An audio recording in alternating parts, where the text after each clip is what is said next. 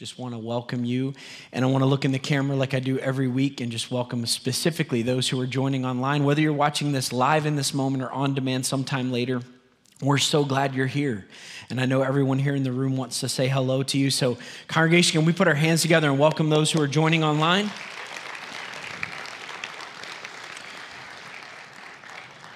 Now, we are in the fourth and final week of our Extraordinary Relationships series. And this morning, in this fourth and final installment, I want to talk to you about marriage, singleness, and sexual ethics.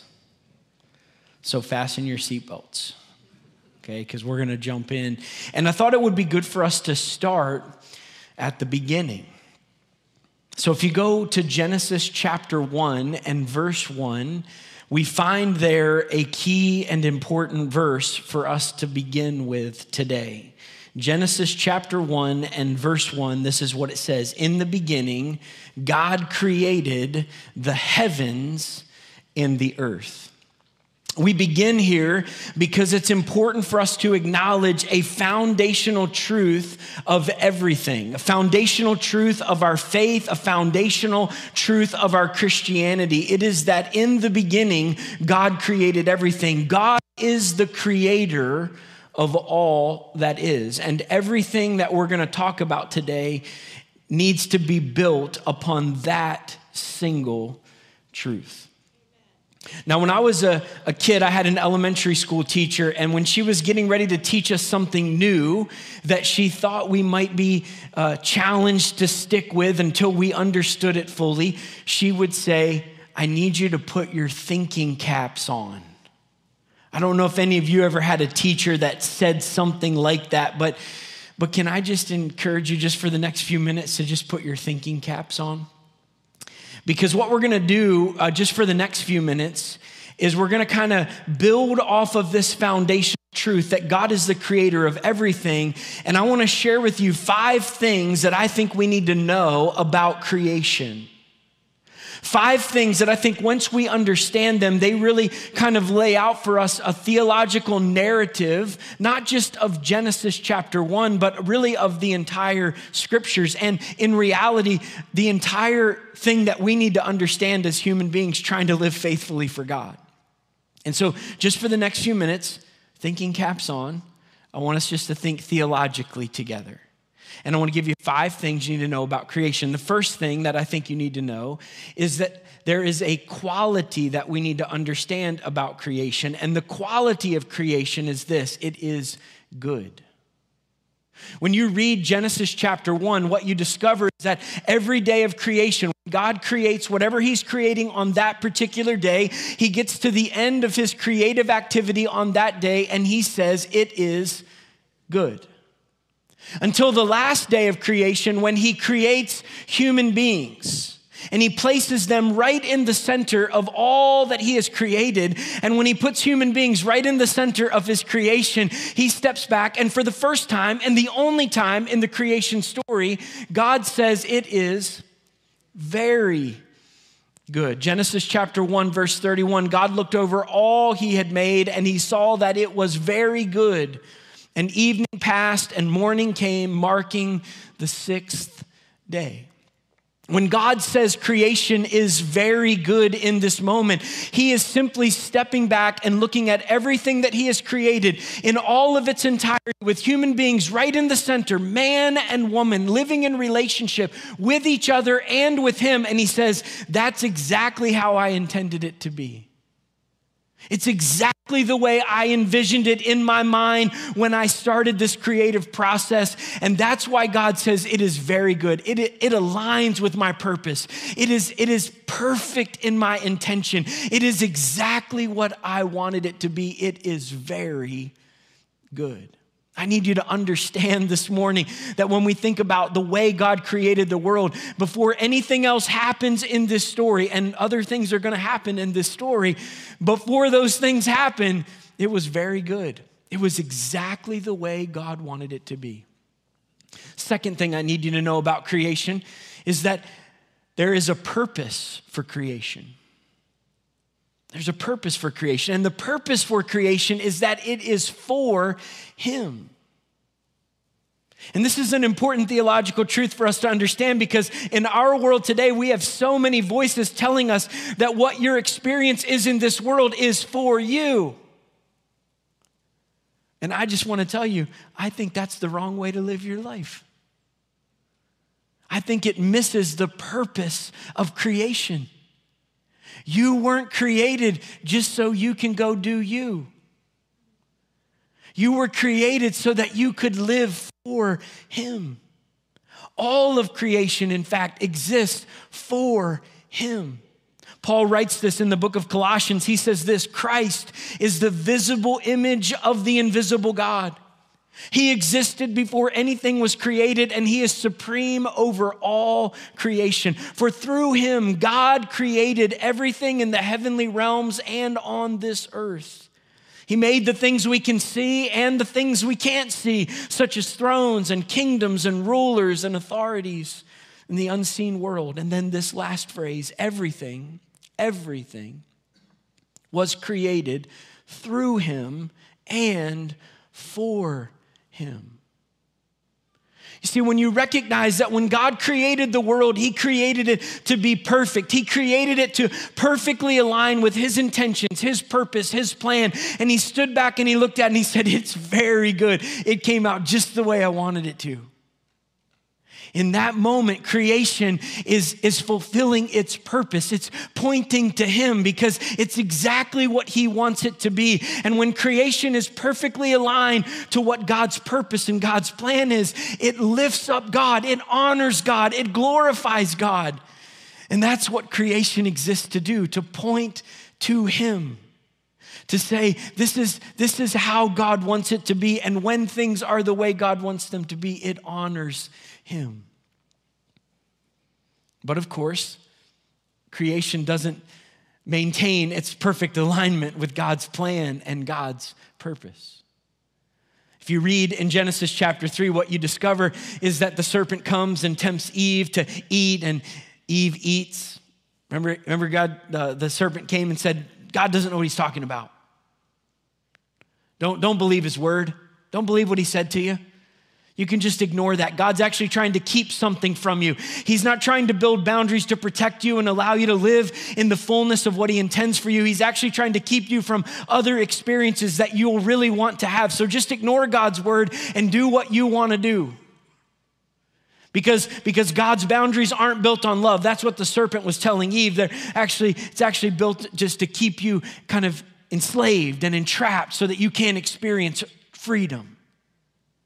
And Eve buys the temptation and she eats the fruit. And then she says to Adam, This is good. You should eat this too. And Adam eats the fruit. And in that moment, all that was perfect, all that was very good, now has been introduced into it rebellion. And with rebellion comes brokenness, it comes shame and guilt and fear, division, enmity, opposition between Adam and Eve Remember when God comes to walk with them and they're nowhere to be found because they're hiding, they're, they're, they're covering their shame. And then they start blaming each other because they're no longer living in right relationship with each other and they're no longer living in right relationship with God. They're hiding from Him because they're ashamed of what they've done and, and how they've rebelled against Him. And, and when that happens, God acts in grace and He restores the relationship, but, but there are consequences. The consequences that God said would result from sin in the world. And that consequence, we could just summarize it in a word, it would be creation is now cursed. Right? This is the problem of creation. It is the problem of sin. And when sin comes into the world, it brings a curse. This is what Paul writes about in Romans chapter 8, verses 20 and 21. He says, Against its will, all creation was subjected to God's curse. But with eager hope, the creation looks forward to the day when it will join God's children in glorious freedom from death and decay. You see, sin comes into the world, and with it, it brings a curse. It breaks things, it damages things, it, it messes things up. Things that were very good are no longer very good. They're out of alignment, they're, they're not the way they're supposed to be. And if you've ever had a moment when you've looked at our world and you've thought, this doesn't seem like it's supposed to be like this, It's because you understand the problem of sin in our world. Sin makes a mess of things. And as a result, creation is subjected to a curse. There's a captivity, there's a weight, there's an oppression that sits on creation. And if this were the end of the story, it would be pretty discouraging. Right? I mean, if, if the story just ended here, like we're just stuck in this reality, then it would be a really bad story. But the reality is, is that God doesn't look at creation under the curse that it is under. He doesn't look at it and say, I'm done with it. Let's just throw it away. I'm just going to turn my back on it and not give it another thought. God doesn't do that. And God doesn't say, I'll show them. I'm going to get them. And we're just going to spend the rest of human history punishing humanity because they turned their back on me. I'll teach them a lesson. Right? If I were God, I might be tempted to do something like that. I'll show them. You rebel against me, I'll get you. Thankfully, I'm not God because that's not how God acts at all. God looks at humanity and creation in its sin and he says, Man, they messed up. They rebelled. They went the wrong direction. They, they made a mess of what I created that was very good, but I love them. I love them. I love them so much that I want to do whatever I need to do to redeem them, to, to buy them back to, to fix it, to, to restore it, to put it back the way it was supposed to be. And this brings us to the next thing you need to know about creation. There is a problem of creation, that's sin, but there's also the redemption of creation, and that's all about the person and work of Jesus. See, Jesus is the one who comes into this world in, in fleshed in humanity, and he lives among us, tempted in every way, yet without sin. And then he gives himself as a sacrifice for our sins. His body is broken, his blood is spilled to forgive us, to, to cleanse us, to make us new creations, to allow us to be born again and become the children of God and to be redeemed and restored, and for God to do his work in us to make us who he wants us to be. This is the good news of the gospel of Jesus Christ. God doesn't leave us in our sin. He acts on our behalf to do for us what we could not do for ourselves, to redeem us and bring us back and make us whole again so that we can experience life the way God intended it to be lived. In fact, if you look at the very beginning of Romans chapter 8, we read a couple of verses from there just a moment ago about the curse. But look at how Romans chapter 8 begins. So now there is no condemnation for those who belong to Christ Jesus. And because you belong to Him, the power of the life giving Spirit has freed you from the power of sin and death. This is what God does for us sets us free, gives us life, makes us new. And He doesn't do it because we deserve it. He doesn't do it because we earned it. He doesn't do it because, because we even asked for it. He acted while we were still sinners. This is the redeeming grace of our God. But there's one more thing that I think you need to know about creation because it doesn't end with redemption. It feels like that should be the end. That's kind of the high point, right? Except that after God redeems us, He doesn't want us to just be redeemed. He wants us to join him in his work to redeem and restore creation. This brings us to the fifth and final thing I think you need to know about creation. And that's the call to creation, which is this that we would be witnesses. You see, what God wants to do with people that He is redeeming from a life of sin, from a life of brokenness, from this curse that we've all been under, when we are redeemed, when we're purchased back, when we're bought, with a price and he restores us into relationship with the Father. He begins to change our lives. And what he wants from us is to be people that when they look at our lives, they begin to see at least a little taste of that very good aspect of creation. That God would, that God would so work in our lives, making us holy and, and pure and transformed, that when people see us, they, we're not perfect. Not everything about our life is going to just line up exactly like it's supposed to all the time. But, but people would look at our lives and they say, man, there's something that's good about that life. Something, something that feels like it's supposed to be like that. Like it's supposed to work like that. Like, like it's that reality that God's trying to produce in us. You see, God doesn't just call us to be redeemed, He calls us to be ministers of reconciliation. He doesn't just say, I want to buy you back and set your life right. He says, I actually want you to partner with me in this work that I'm doing to redeem and to restore the world. And the way that we do that is by being witnesses. We're witnesses in the way that we live our lives faithfully living our lives in ways that honor God. Because remember, creation honors God when it aligns with His purpose and His plan. That's, that's how we honor God when we bring our lives underneath His guidance to say, we're going to live our lives the way God wants us to live our lives because we're not our own. We were bought with a price and we belong to Him. We're going to live for Him and let our lives, the way that we live, honor Him. And as we do that, people around us begin to see that there's something different about us. They begin to have opportunities uh, to have conversations with us and open doors of opportunity present themselves to us so that we can do more than just live faithfully before them, but we begin to open our mouths and we begin to proclaim the gospel.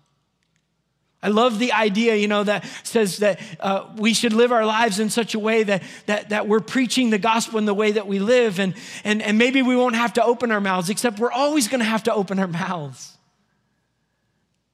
right? People can't have faith unless they hear the word of God, and they can't hear the word of God unless someone shares it. We're always going to have to speak the gospel. But before we can have the credibility to speak it, we must live it. And that's what it means to be witnesses for God. Now, you might be wondering right now, what does all of this have to do with marriage and singleness and sexual ethics? And that's a great question. And as soon as I figure it out, I'll let you know.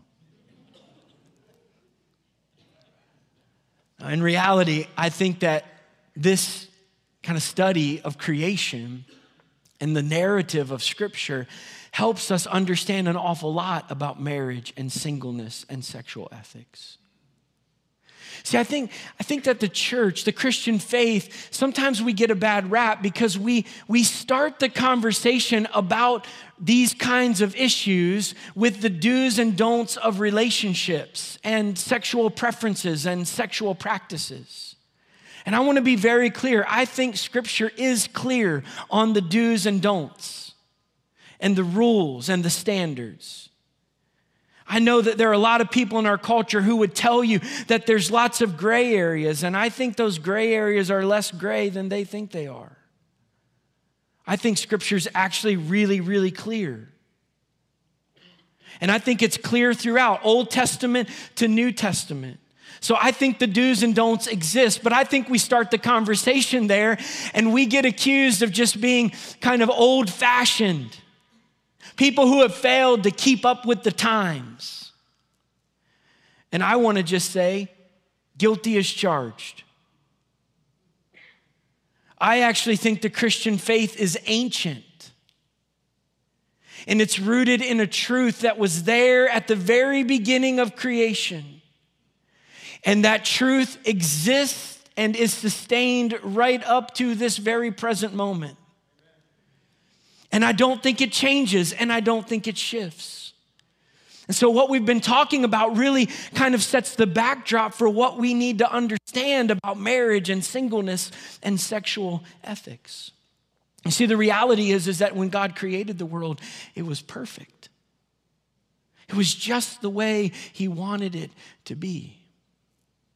But when God created the world, He created it for relationships. He, he created it so that human beings could be in relationship with each other and they could be in relationship with Him. And because the creation of the world was all about relationship, it was built to run on the currency of love. And whenever you build something to run on the currency of love, you have to build into that the possibility of choice. Because if you can't choose it, then it's not love. I had to earn my wife's love. For me, it was love at first sight. For her, it took like a hundred sights. I had to work for it. I couldn't make her love me. I had to persuade her to choose to love me. If I could make her love me, it wouldn't be love. It would be something else. God builds into the system choice because He wants it to be based on love.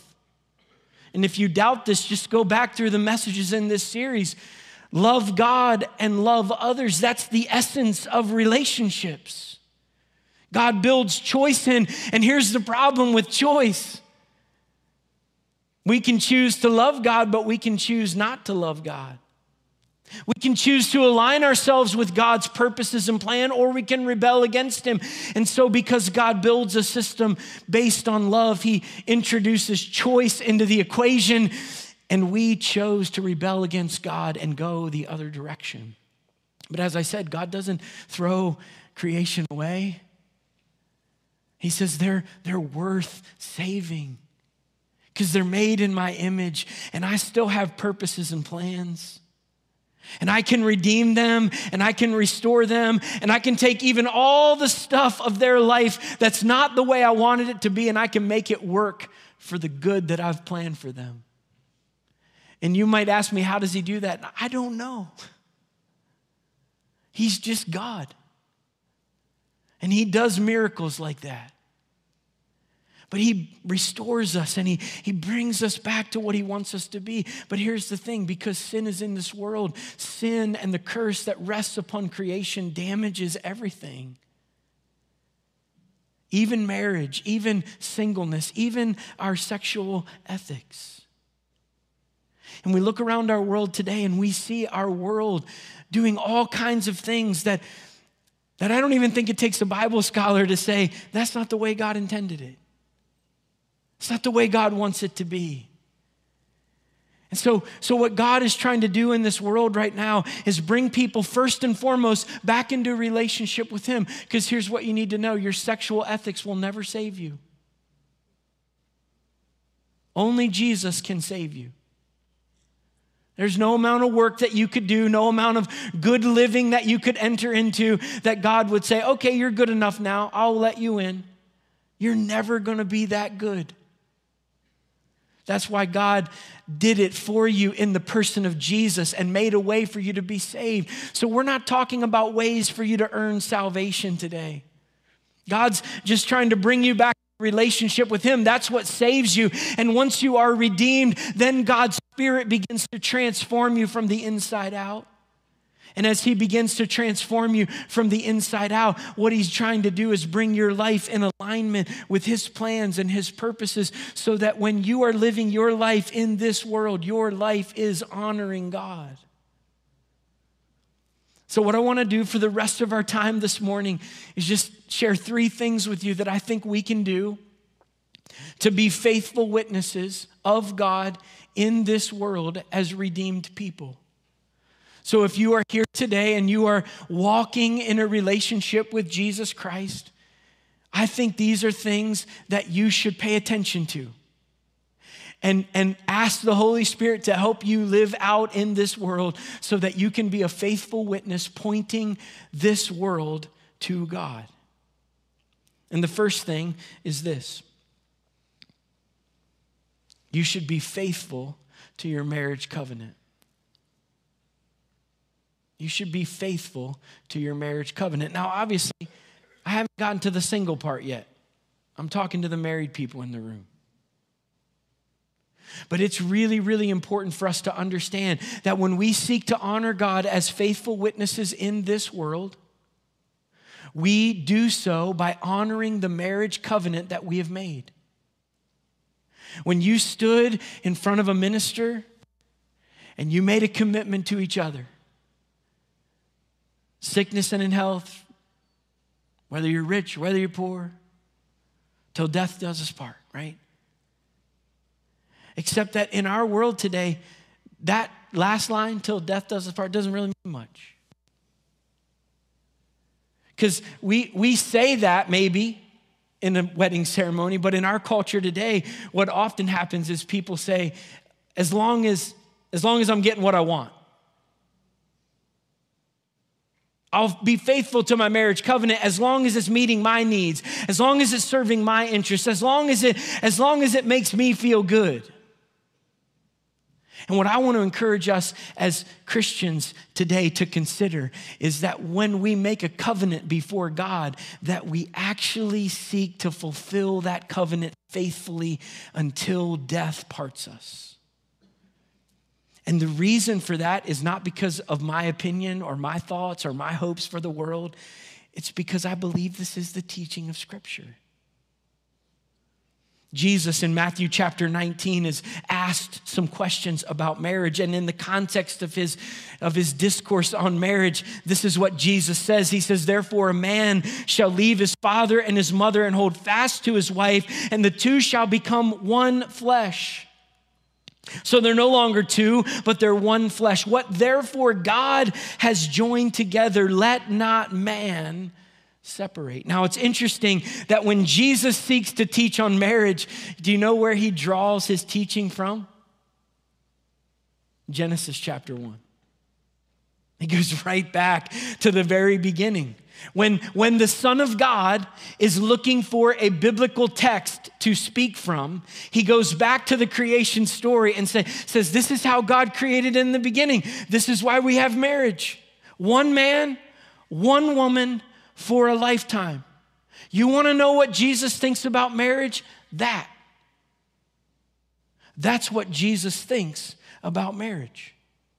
And it's rooted in the original creation intent of God, who, when He created Adam and Eve and placed them in the garden, He said, It is very good.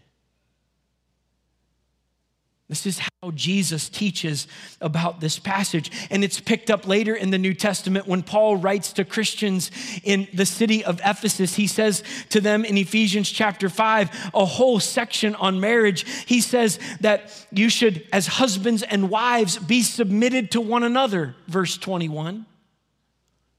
And then he says that you should love one another, verses 25 and 28. And then he says that you should give yourselves to each other, verses 25 and 29. And it's interesting that when Paul teaches on marriage in the context of this letter, guess what passage he quotes? Genesis. It all goes back to the creation story. It, it's as old as you can get. It's ancient. And it's never changed. It's never changed. This is God's definition of marriage one man, one woman for a lifetime. And I know what I'm saying doesn't fit in our culture. So be it. So be it. I don't belong to this world. I don't follow this world. I'm not up here this morning sharing my opinions or my thoughts about marriage. I have already decided that the Word of God is what I will submit my life to. And the culture doesn't have to like it, and they don't have to support it, and they don't have to applaud it. It doesn't change the fact. Culture doesn't even have to believe it, still doesn't change the fact. This is the Word of God. This is what God says. And some of you might be really uncomfortable right now, thinking, man, this is, this is not politically correct. Yep, yep, I know. But I'm the one up here speaking. And my job is to make sure that you understand the full counsel of God's word, period. And what I'm asking and inviting every married couple in this room to do is to be faithful to your marriage covenant, not because you, you really love the person. I mean, I hope you do. But be faithful because that's what God deserves from your life. Now, I know there are all kinds of issues, like what about abuse and what about marital unfaithfulness? And all of those places have, have teachings in Scripture that speak to those. And we don't have time to go into that today. But if you want to talk about that, you let me know. And we will sit down and we'll have a conversation. I'm happy to have those conversations and help you understand what Scripture says about those things. But what God says is that we come together as husbands and wives for a lifetime and we faithfully fulfill that covenant, which means that we don't cheat on our spouse. It means we don't abuse our spouse, not just physically, but we don't abuse them with our words. We don't hurt them in any way. We, we seek their best interest. And we're not in marriage for what we can get out of it. We're in marriage for what we can give to the other person because that's what marriage is called to be sacrificial, self giving love because our marriages are about more than us. They point to the God that we serve. And to be a faithful witness means to live out our marriage covenant faithfully. Now, we believe in this at Lakeview, and so we're not just saying, have a better marriage, good luck. We're actually going to have a marriage conference this spring. April 19 and April 20, right here at our church, we're having a marriage conference. And if you're a married couple, we want to invite you to come in. Friday night, we're going to start with a banquet. We'll have an opening session following dinner, and it's going to be a great time.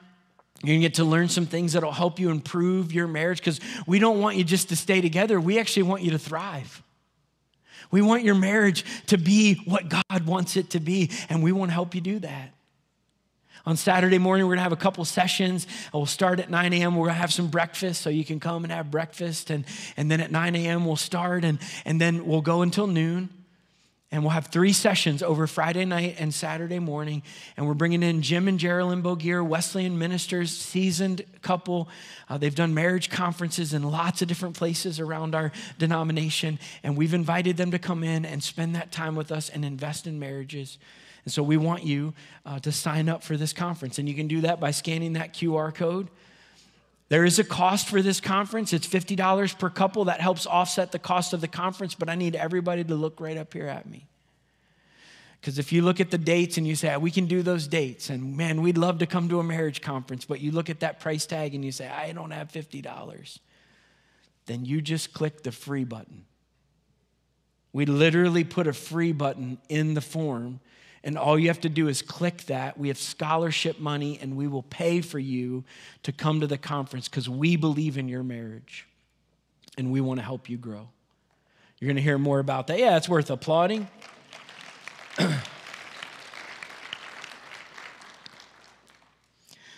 so that's marriage. But some of you in the room aren't married, you're single. I want to talk about that for a couple minutes. And here's the call to those of you who are single. Whether you hope to be married one day, whether you were married and you're no longer married, or whether you're not married and you don't know if you ever will get married. If you are single, this is God's call to you right now in your life. You should be faithful in celibate singleness. The apostle Paul in 1 Corinthians chapter 7 says, "I wish everyone were single as I am." Yet each person has a special gift from God of one kind or other. Paul's not saying marriage is bad. In many places, he teaches about marriage, the importance of marriage, and, and how we can have strong marriages. But, but in this case, Paul says, I'm single and I wish you all were single. You know why Paul wants everybody to be single? Because he wants you to spend your life working for the Lord. That's, that's really his wish here. He, he's thinking about the church. He's saying, man, if everyone were single, they wouldn't have to concern themselves with the affairs of this world. They could just, they could just live for the Lord. But Paul goes on to say, of course, some people should be married. So he's not, he's not downing marriage, but he's also not downing being single. And this is where I think the church has gotten it wrong over the years. I think the church has made marriage first class citizenship and singleness as second class citizenship. But historically, that's never been the case in the church. There have always been two faithful paths to live for God as married people or as single people. And one of them is not better than the other. Beth Felker Jones, in her book Faithful, which, by the way, is an excellent book. It's not a very long book, but it is so very good. She writes in her book about these two pathways to be faithful. This is what she says Faithful witness is the reason Christian ethics have always held open two paths for Christian sexual fidelity. The path of faithful marriage is a sign of God's faithfulness. The path of celibate singleness is a sign of God's faithfulness. When a single person doesn't have sex, his body is a testament to God's utter refusal to forsake us. When a married person remains faithful, her body is a testament to the very same God. In marriage, we bear witness to the quality of the divine human relationship. As in a faithful marriage, God is faithful to us. The husband and wife who are faithful to one another while being different from one another are a sign of the ways that God is faithful to us while being different from us. But singleness, she says, is also a sign equal to marriage, as singleness too points to God's faithfulness. In both marriage and singleness, we're embodying something about God's radical fidelity. So if you are single today, I have a word for you. And this is the word you are a complete person. You do not need a spouse to complete you. You are complete and full as the person that God made you to be. And you don't need any other person to be complete and full before God. Now, I don't know if you're single today, if you'll be married at some point in the future, or if you will remain as you are. That's above my pay grade.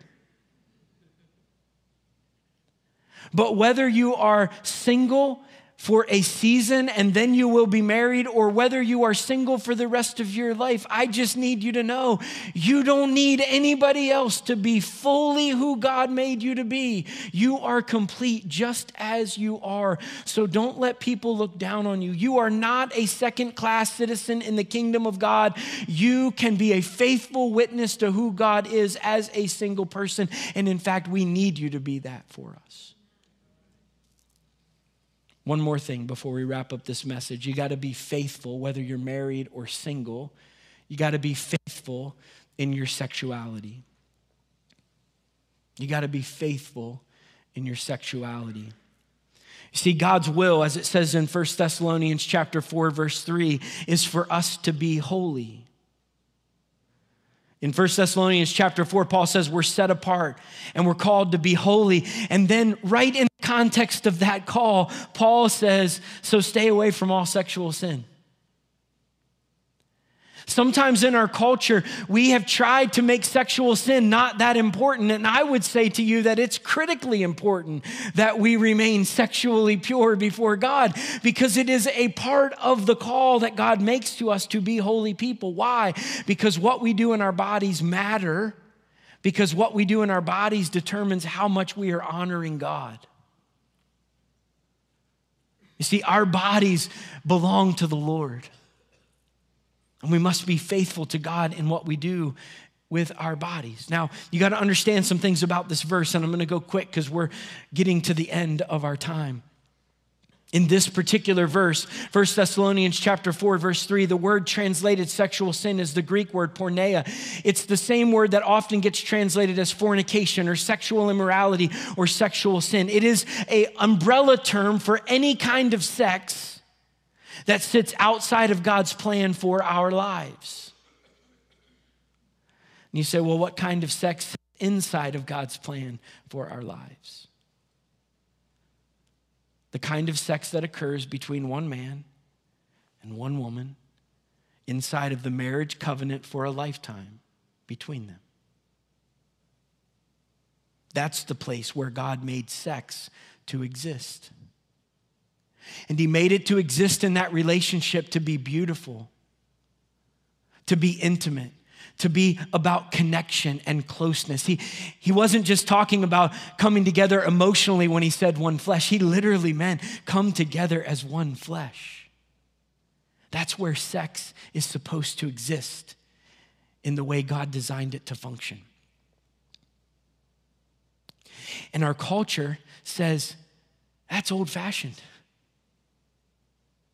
Sex can be anything you want it to be with anybody you want to have it with, as many times and as many partners in any setting. Our culture tries to take all the boundaries off and just say, you just do whatever you want to do. And I want to be clear as human beings, remember, there's choice. You're free to do whatever you want to do.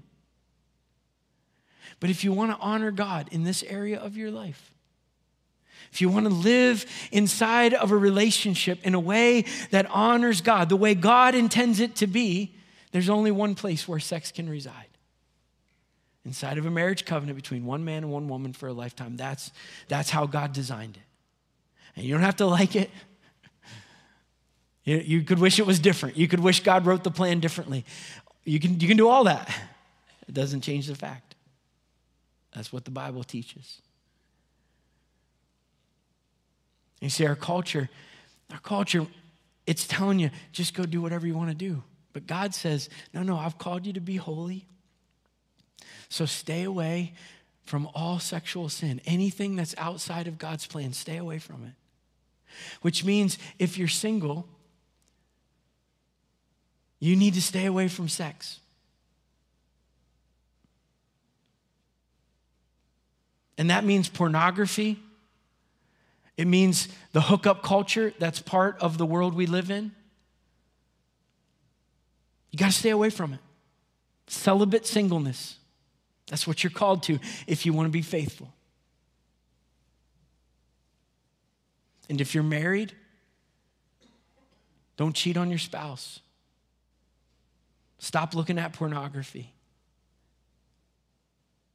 Stop lusting after other people or imagining what it would be like to be with another person. No, you made a covenant to one person. Be faithful to your marriage covenant. Do not defile the marriage bed.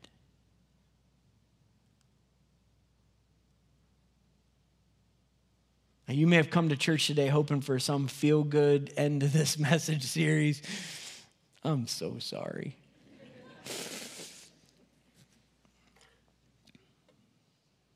I want you to live faithfully for God. And it's not always easy. In fact, I'm not sure it's supposed to be easy. I don't think God invites us to live an easy life for Him. I couldn't find a verse about that in the Bible. I think that, that we, will, we will have to make some decisions that are countercultural, that go against the flow. But are we trying to just please ourselves or are we trying to honor God? New Testament talks about this in other verses. 1 Corinthians chapter 6. You can't say that our bodies were made for sexual immorality. It's the same word, porneia. They were made for the Lord, and the Lord cares about our bodies. 1 Thessalonians 4, verses 4 and 5, he says, Each of you will be able to control your own body and live in holiness and honor, not in lustful passion like the pagans who do not know God and his ways. You see, the way we have sex within the marriage covenant between a man and a woman, and the way we don't have sex if we are outside of that marriage covenant, is a faithful witness to who God is and to what God is doing in the world and our partnership with Him to redeem and to restore this world. But here's the thing when we talk about these kinds of things in church, they can lead us into thinking certain thoughts. For example, some of you might be sitting here thinking about the life that you have lived in your past.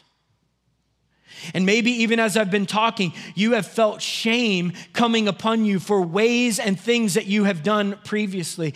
And I want to just remind you if you are a follower of Jesus Christ and you are living in relationship with Him and you are feeling shame today, I want to just speak this over you. That shame is not from God. God never shames us. So if you're feeling shame today, I just want to rebuke that in Jesus' name. Because you shouldn't feel shame today. If you are in Christ Jesus, there's no condemnation. You're a brand new creation, born again, washed clean, white as snow, the Bible says. And you shouldn't feel shame.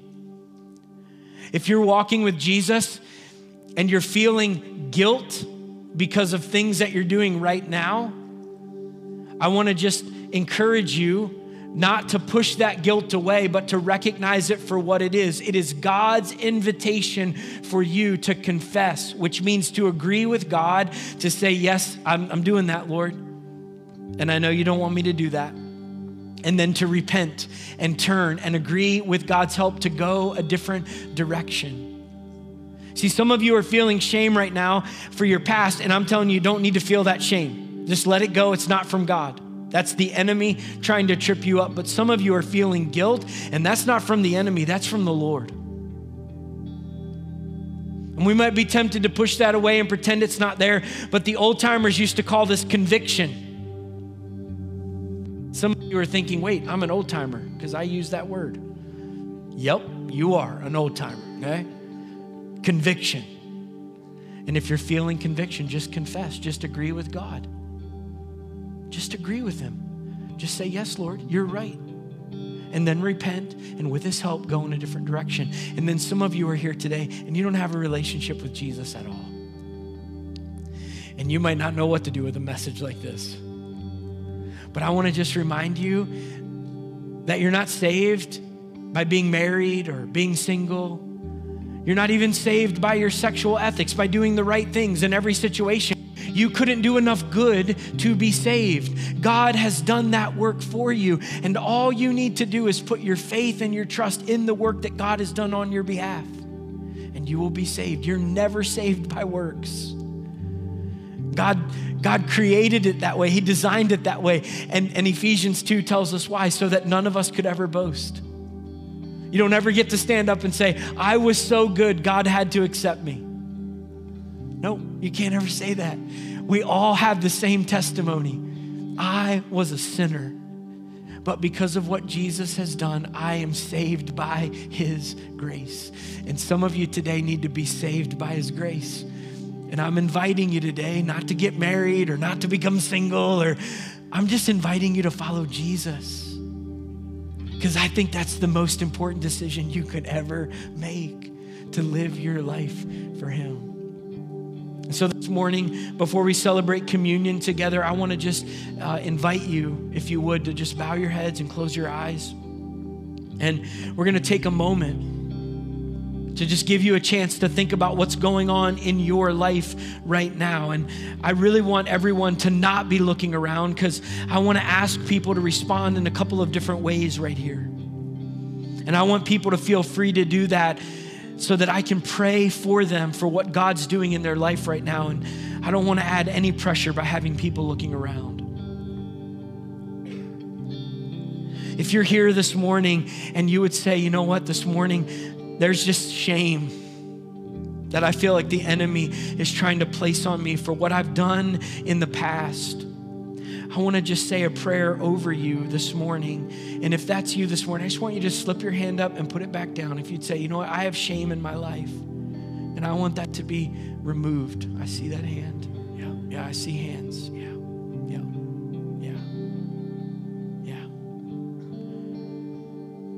I see that hand. God, for all these hands that just went up, I just, I pray against shame right now. Lord, because I know it's not from you. You don't shame us. You might convict us and invite us into a better life, a different way of living, but you never shame us. You never shame us. So I speak against the work of the enemy in these people's lives right now, and I pray the name of Jesus, and I plead the blood of Jesus over these lives. And I pray right now, God, that you would wash away any sense of shame and you would help them hear your voice. There is now no condemnation for those who are in Christ Jesus. Now, how many of you in this room this morning would say, you know what, I feel the conviction of the Holy Spirit? There are things in my life. And again, no one looking around, please. You say this morning, I feel the conviction of the Holy Spirit, and there's, there's something, a practice, a, a sin, a behavior that I need to lay down. And with God's help, I'm confessing, yes, Lord, that's part of my life and I'm repenting with your help. I'm going to go a different direction. If that's you this morning, just raise your hand. I want to pray for you. I see that hand. Yeah. I see that hand. Yeah. Yeah. Yeah. God, right now, I just pray that you would do a work of sanctifying in our lives. Lord, we're, we're just taking the next steps. You're, you're showing things to us right now, and we're just saying, Yes, Lord, that's true in my life. I want to be forgiven. I want to be cleansed. I want to go a different direction. So, God, right now, by the Holy Spirit, would you help us go a different direction for you? And I pray for these who have raised their hands that you would do a special, special work in their lives right now. And then, how many of you today would say, you know what? I don't know what I think about this message, but I think today is the day that I want to begin to follow Jesus. And I want to begin a relationship with Him. I want to put my trust and my faith in the work that He has done for me. And if that's you today, I just want you to put your hand up because I want to lead you in a prayer as well. If you want to, for the very first time today, put your faith in Jesus, anybody? I see your hand. Anybody else?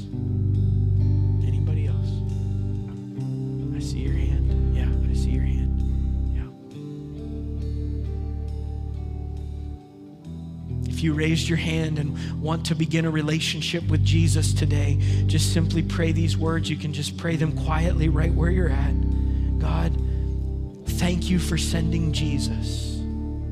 And Jesus, thank you for allowing your body to be broken and your blood to be spilled so that I could be forgiven, so that I could be made new. Right now, God, I give my life to you. I put my faith and my trust in the work that Jesus has done. I know I could never be good enough to be saved. But God, through Jesus, has done the work to reconcile me to Himself. And I receive that work today. I put my faith and my trust in it, and I commit to live the rest of my days for you. And if you prayed that prayer with me today, you are now a child of God. we celebrate with you what God is doing in your life. And God, we do pray right now that you would just wrap your arms around these who just prayed that prayer and embrace them as part of your family. Do your work in them, we pray.